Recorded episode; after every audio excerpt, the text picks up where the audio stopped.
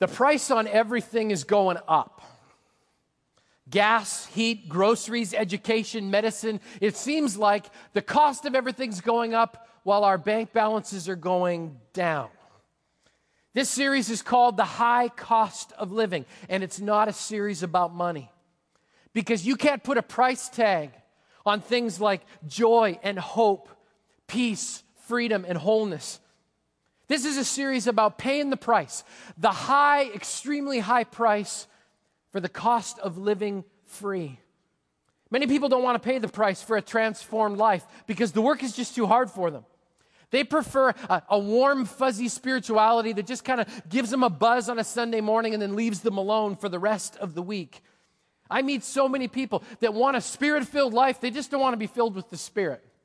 They, they want a vibrant prayer life, they just don't want to pray. They want their friends to know about Jesus, they just don't want to witness. They want to be faithful with, with a lot, but they want to bypass being faithful with a little. They, they want financial blessing, but they don't want to do it God's way. My friends, if you read your Bible, spiritual work, the hard work, the high cost of spiritual work is not for the faint of heart. It takes guts and courage. I spent years of my life trying to be spirit led, trying to be heavenly minded, and I always wondered why it was that I could work so unbelievably hard in my spiritual life and still end up at exactly the same spot, year after year, day after day. I got sick and tired of being stuck. And this year, at the beginning of 2009, I want to challenge our church to break that cycle of spiritual futility and to do the hard work, to be willing to pay the high cost of living whole. If you do so, I promise that you may discover or rediscover a spiritual life that is exciting and challenging and anything but boring. When I came to Christ the King a lot of years ago, there was one of our values I didn't understand. And because I didn't understand it, I do what a lot of I did what a lot of people do, which is when we don't understand something, it's easier to become a critic than to actually learn about what it's about. One of the values of Christ the King is a culture of recovery. I had no idea what recovery was. I didn't know that God had a plan for, for wholeness in my life and that the greatest enemy of my own spiritual growth was often me because I didn't even understand myself. I thought that 12 steps was for people who struggled with addiction. And I wasn't addicted to anything, or so I thought. And so I thought recovery was not for me. In fact, if we were to be completely honest, I thought that recovery was a cheap substitute for God really working in your life. I couldn't understand why people needed to go through a quote unquote program when all they really needed to do was go home, read their Bible more, get on their face, and pray for God to take all of their problems and just allow them to shrivel up and go away. So I became very critical of those who told me that they were on some type of a, of a 12 step journey of any kind. I chose to be a critic because that's what most people do. That's why most guys who are 60 pounds overweight and sit in their big chair watching NFL football games, that's why they actually think they're all smarter than Mike Holmgren. It's because they can sit there in the safety of their living room and, and, and they go, What kind of an idiot would make that kind of a play call? And they actually believe that if they were in charge, the Seahawks would be 16 and 0 and everything would be perfect.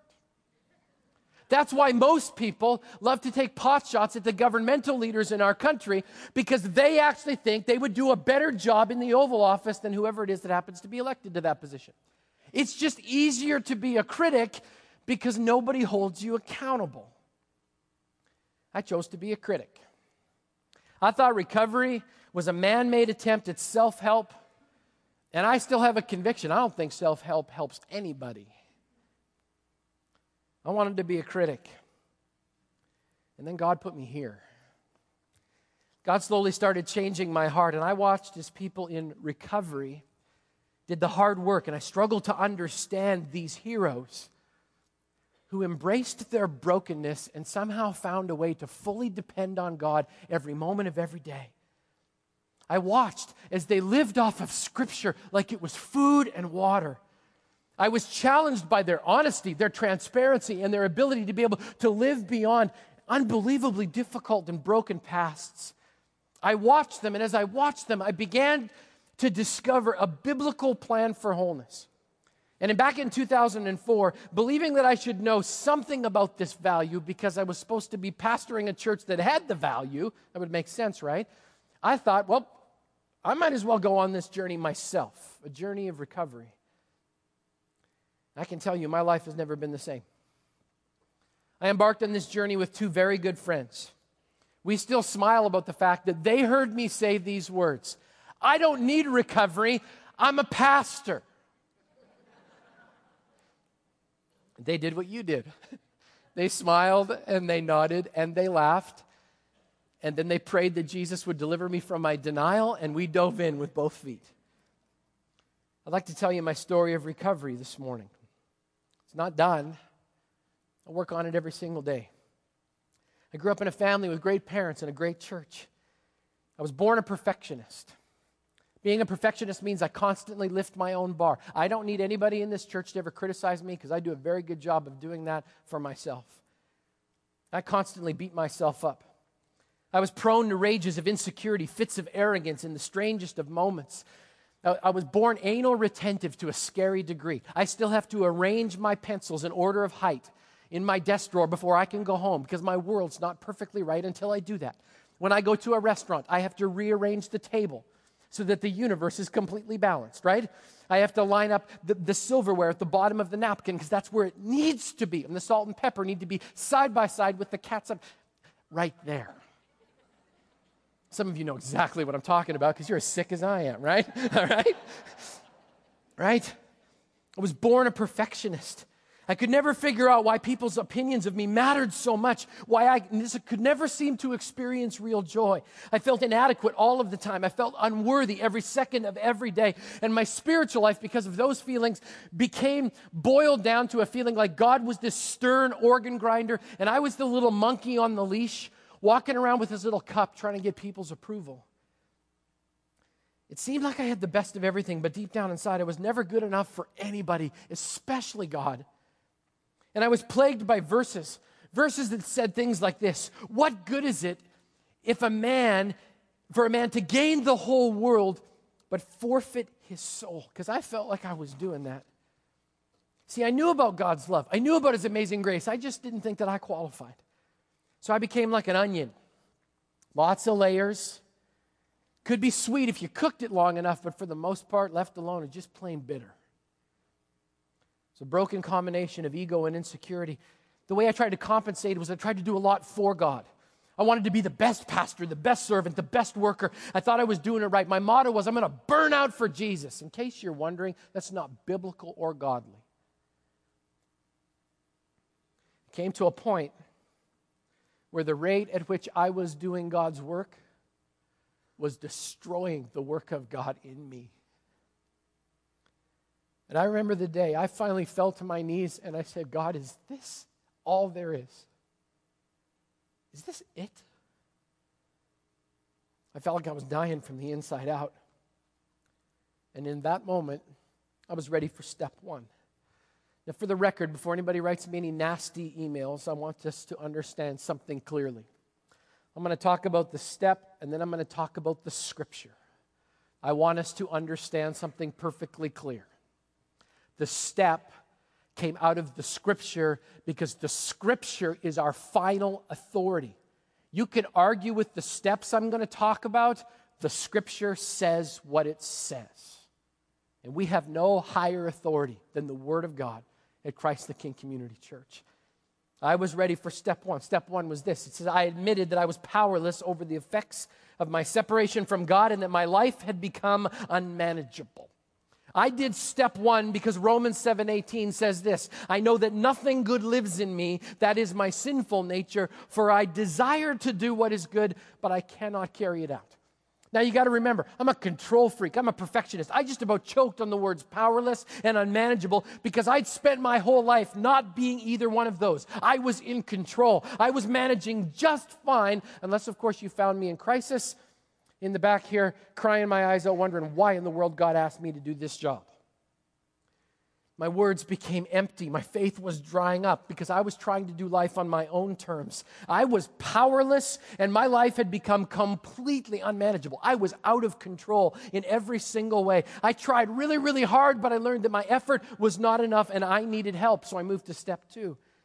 Step two says, I've come to believe that a power greater than myself could restore me to sanity. I did step two because the Bible says in Philippians chapter 2, for it is God who works in you to will and to act according to his purpose. Now I'm going to stop here just for a second because when we use that word, a power greater than myself, a higher power, we all need to know completely and truthfully at Christ the King, we have named the higher power at Christ the King Community Church. The highest power, the apex of power in the entire universe is worshiped by this church. His name is Jesus Christ the Son of God and God the Son. He stepped out of heaven, lived a sinless life, was crucified on a cross to save us, and then rose again on the third day, has ascended back to heaven, and now intercedes for us as his children on a daily basis. This church is about Jesus, focused on Jesus, worshiping Jesus, loving Jesus, working for Jesus, doing everything for Jesus. Jesus, Jesus, Jesus. We're a band with one song, and that's the title. Don't question who the higher power is around here. It's an easy answer.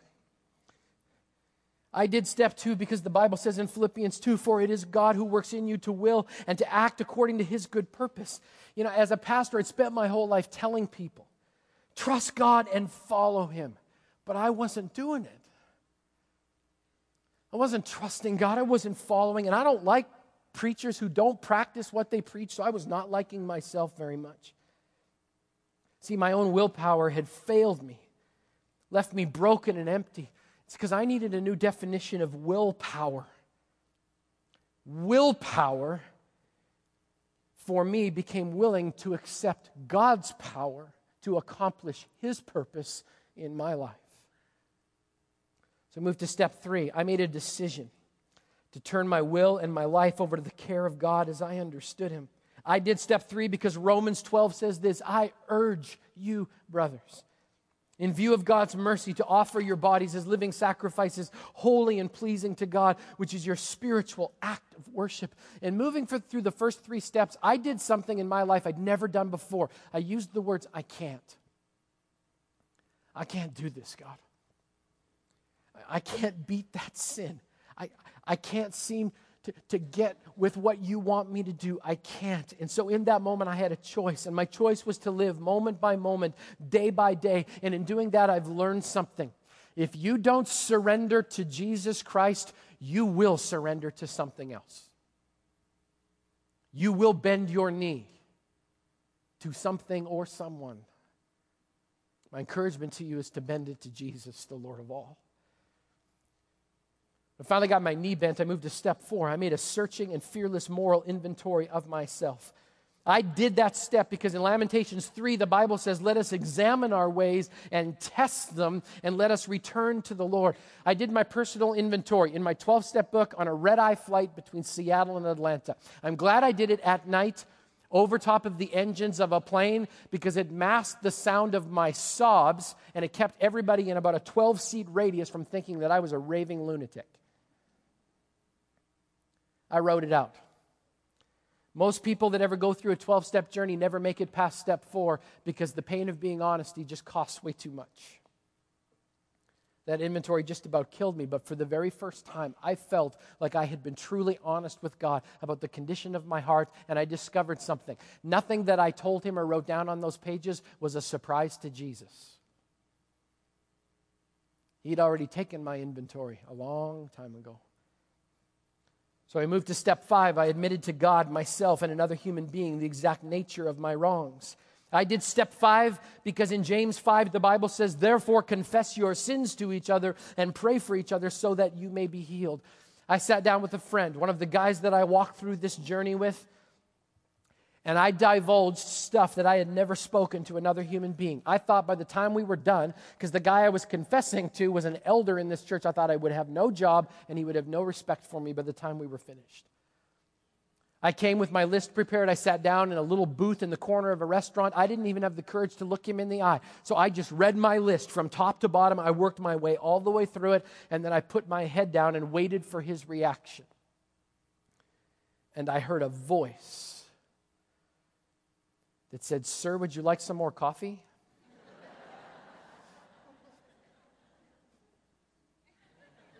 I needed more than coffee, okay? After our waitress walked away from the table, I heard another voice, the voice of John Haviland, my good friend, who said, Thanks for trusting me. Still love you. Been a Christian for a long time. I'd never felt that kind of acceptance. I'd never tasted forgiveness like that. Suddenly, I had no more secrets. I was free. The lies that I'd been hearing my whole life, the lies that the enemy tells us, like, you're never going to change. Nobody's going to like you if they know the real you. The lies like you can escape your past if you just ignore it long enough. All of those lies suddenly were exposed for what they were, and I actually felt clean. I'd acknowledged my faults. Now some changing needed to begin. I moved to step six. I was entirely ready to have God remove all the defects of my character. That was scary because I thought if God removes all the defects, there's nothing left, right? But I did it because the Bible says in James 4:10, "Humble yourself before the Lord, and he will lift you up." I mean, God began to strip away all of that old garbage. And I'm going to tell you something. Watching the old garbage ride away into the sunset is somewhat painful because you learn to live with it. It's almost like it becomes a friend. I had to allow God to transform everything my mind, my way of thinking, my assumptions, my dreams, my goals, my warped self image. I had to let Him replace self esteem with Jesus' esteem. I remember one time John asking me in my journey, one of the worst questions I've ever been asked because it was so unbelievably telling. He said, Grant, who signs your report card? Who gets to approve of you and your life? My answer was, John, it, would be easier to tell you who doesn't get to sign my. I think everybody signs my report card. And in that moment, a light came on and I realized something. I was addicted to pleasing people. And if you don't think that addiction can ruin your life just as much as an addiction to meth, then I'd love to tell you the rest of my story sometime. I was addicted to pleasing people, and I had to humble myself and ask God to remove that people pleasing nature and to replace it with a God pleasing nature. I would hope that the people of Christ the King would want their pastor to be more consumed with pleasing God than pleasing them. I would hope so. I would hope that when I walk back to my office after a Sunday morning of preaching, that my first question is not, boy, I really wonder what Roseanne thought this morning. this is Roseanne. I would hope that you wouldn't want me to struggle back to my office and go, you know, I, I really, really wonder what Brad thought. I would hope that you would want me to stagger back to my office fully spent and to say, God, I pray that you were honored and glorified even if people didn't like what the truth said. Move to step seven. I humbly ask God to remove my shortcomings. I did this because in 1 John 1, the Bible says, if we confess our sins, he is faithful and just, will forgive our sins and purify us from all unrighteousness. I ask God to take heavenly sandpaper and to rub off every rough edge so that my life could be a clear reflection of what he cares about. It was a hard process because it takes years to unlearn bad habits and wrong assertions. There were times when I didn't know if it was worth paying the price. And every time I got there, God said, My grace is sufficient for you. Because my power is made perfect in your weakness, not your strength. I moved to step eight. I made a list of all the persons I had harmed and became willing to make amends to them all. I did this because the Bible says in Luke chapter 6, verse 31, do to others as you would have them do to you. I made a list of people that I had hurt because of my controlling and perfectionist nature, people that I had judged because they didn't quite meet my standard This was the tough part for me because not only were there people that I needed to go to, I had a few people on my list who'd hurt me too. And my attitude was, you know what? I don't think you deserve to be on my list. I don't think you're worth the ink on the paper because you hurt me. I wasn't willing to forgive as Christ forgave me. I did step eight under protest, just being real. I learned a valuable lesson. I learned that I'm not responsible for anybody else's response to me when I'm doing God's work. I'm just responsible for making sure that I'm clean in front of my Savior. So move to step nine. I made direct amends to such people wherever possible, except when to do so would injure them or others. I did that because in Matthew chapter 5, the Bible says, Therefore, if you're offering your gift at the altar and there remember your brother has something against you, leave your gift there in front of the altar. First go and be reconciled to your brother and then come and offer your gift. It's fine for you to come to church and raise your hands and worship God in spirit and in truth. But God says, if you've got something between you and another brother or sister, you better take care of that first so that that doesn't become a spiritual obstacle in your life. I made my amends in coffee shops, in my office, on the phone, via the mail. I made the toughest amends sitting at my kitchen table across from my wife, saying, Laurel, I am so sorry for the times when I've tried to over control everything in our family because the truth is I did it because I didn't trust God enough. Had to relive some of the pain, but it was worth it. Move to step 10. I continue to take my personal inventory when I'm wrong to promptly admit it. I did this because the Bible says in 1 Corinthians 10 if you think you're standing firm, be careful that you don't fall. It's an ongoing process. If you need to know whether or not I'm working on promptly admitting it when I get it wrong, Laurel and my children will be here at the 11:30 service. You can ask them. All right? It's a work in progress. Move to step 11. I sought through prayer and meditation to improve my conscious contact with God as I understood Him, praying only for the knowledge of His will for me and the power to carry that out. I did this because in Colossians 3:16 the Bible says, "Let the word of Christ dwell in you richly." Not poorly. Let it dwell in you richly. Finally, move to step 12. Having had a spiritual awakening as a result of these steps, I try to carry this message to others and to practice these principles in all of my affairs. I did step 12 because in Galatians chapter 6 verse 1 the Bible says, "Brothers, if someone is caught in a sin, you who are spiritual should restore him gently. But watch yourself, or you also may be tempted. Six months into 2004, I'd gone through a process of paying the price of the high cost of living whole. And I learned a few lessons along the way. Lesson number one, and I learned that only Jesus should sign my report card. I still very much care about what you think. I really do just think now I've got it in the right order. I care more about what God thinks because the truth is I'm going to answer to Him when I get to heaven. When Jesus should shine my report card, I, I learned that the most subtle lie the enemy uses is that you're fine. Wholeness isn't possible. I understand absolute wholeness is reserved for when we get home to heaven. I get that. But I also believe God has a plan for us to have functional wholeness in this world, in this place. I learned another lesson along the way. I learned that it's okay to say you're not okay. You know what I love about Christ the King? You don't need to pretend here. You need to pretend that you're fine. In fact, we'd encourage you not to use the most common Christian lie, which is the lie, I'm fine. You know, I just got fired from my job, had a fight with my wife on the way to the church, and my house is two feet of mud in the basement but somebody comes along and, and, and, and, hey how you doing today? You don't want them to think any less of you because after all you're supposed to be in charge of all your good spiritual stuff so your answer is a lie. I'm fine. To which the christian responds with another lie and says well i'll pray for you and then they walk away and never do. So we're placing a moratorium. So we're placing a moratorium on dishonesty at christ the king. Uh, we're banning the words, I'm fine, for this whole year. We don't, we don't want to hear them anymore. We're going to tell the truth instead. We're going to tell people. And in that moment, when somebody actually divulges that information and comes clean, your natural response as a brother and sister in Christ is not to promise them that you're going to pray for them. It's to stop right there in that moment, put your hand on their shoulder, and say, We're going to pray right now. Right now.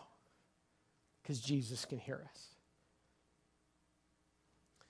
Fourth lesson I learned is you never know the true weight of life's burdens until they're gone. I had no idea how my addiction to pleasing people, how it affected my life and ruined so much of what I wanted from, from Jesus and with Jesus. I mean, it until Jesus cut it loose.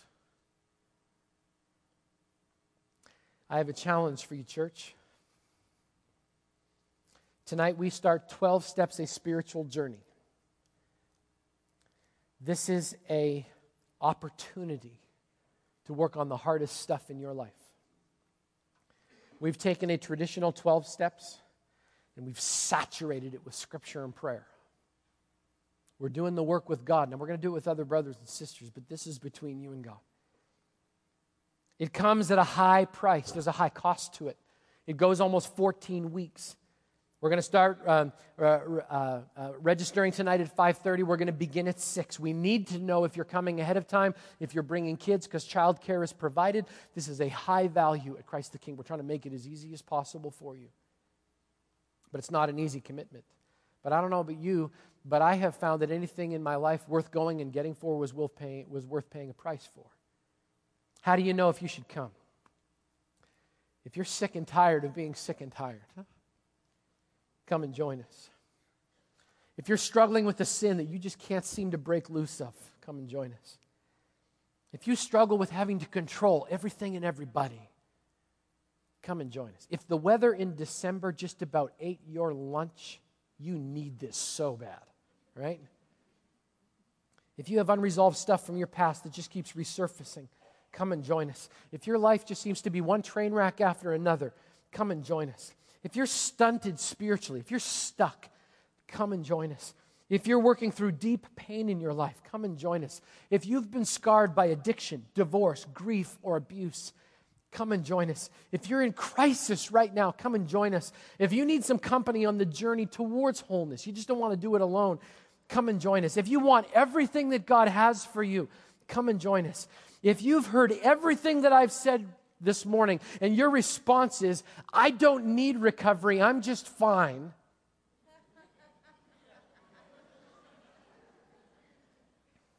Come and join us. And we'll pray for you. And you'll pray for us. Last time we did this, about 400 people from our church had the, had the courage to walk through it. Over 70% of them, which is unheard of in recovery world, actually finished the whole journey. It's an opportunity. It's not my life. It's yours. I'm not going to answer for it. You are. My question to you is Are you willing to pay the high cost of living? I got to do something this past week that I just love. I got to take down all of our Christmas decorations. I got to put them in labeled clear plastic tubs.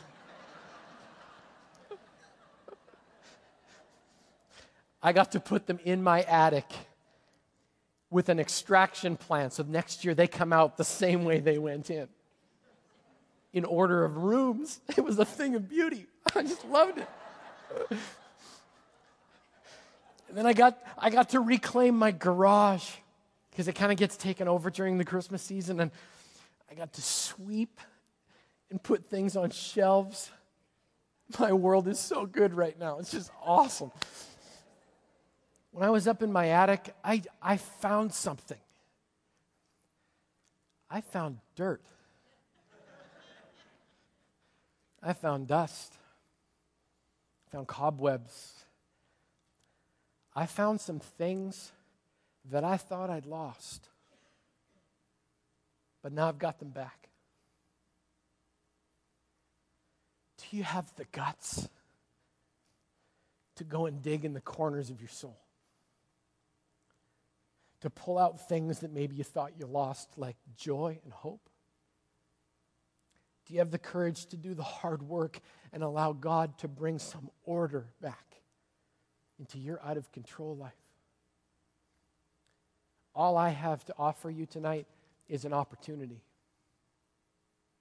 Whether you take it or not is truly up to you.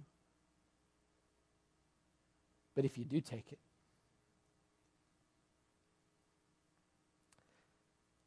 I'll meet you here.